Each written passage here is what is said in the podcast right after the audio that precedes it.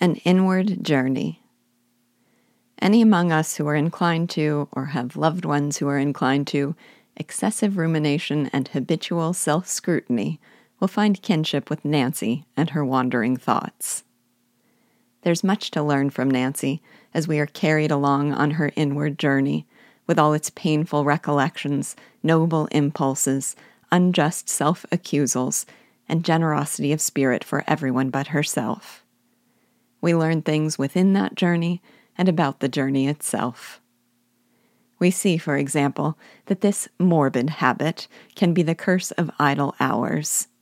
Nancy, who had too little to occupy her outside her domestic duties, who rarely walked beyond her own house and garden, whose mind was not courted by a great variety of subjects, and who was, shut out from her due share of outward activity and practical claim on her affections, when she was denied the opportunity of motherhood, had no voices to call her or demands to divert her from this inward soliloquy.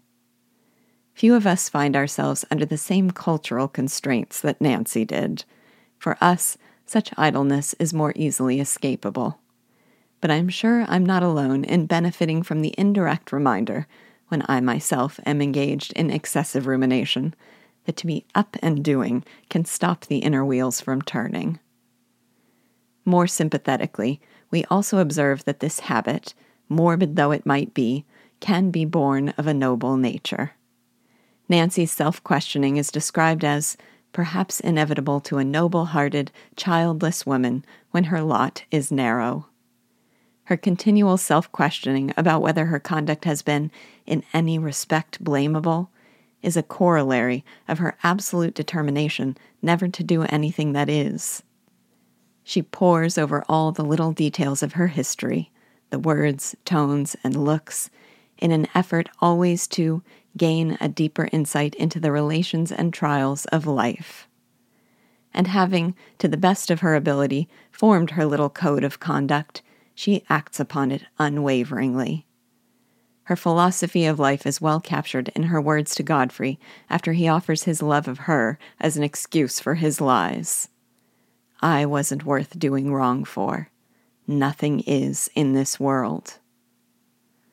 Whether this self scrutiny is noble or neurotic or both, the deep diving insight it gives us into Nancy's mind helps us to better understand her and ourselves. Eliot uncovers countless thoughts and impulses and motives that we might find within our own souls. And if not, we at least have been given a blueprint to uncover their counterparts within us. From her narration of Nancy's inward reflections, for example, we learn that sometimes, quote, the vindication of the loved object is the best balm for its wounds. Unquote. I had to read that sentence and the paragraph surrounding it a few times before I fully grasped its meaning, assuming I do now, and I'm glad I put in the effort. Justly or not, Nancy's generosity of spirit compels her to find excuses for her husband's evident disappointment over the absence of children from their hearth.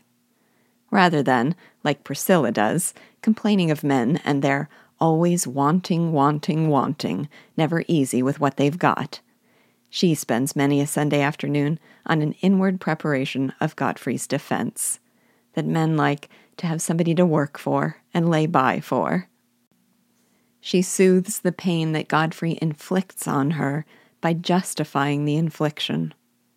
The vindication of the loved object is the best balm for its wounds. This whole section abounds with poignant insights into Nancy's psychology and soul, from the relationship between her dust free parlor and her rigid scruples, to her renunciation of the habit of visiting the drawer of little clothes as a sinful act of self indulgence to the surprising similarities between her girlish reasonings about religion and the way of thinking of the most devout, and more. I think it is perfectly characteristic of Eliot's writing that we can be taken on a captivating and illuminating journey that takes place entirely in the mind of a simple countrywoman sitting idle in her parlor and engaging in self reflection.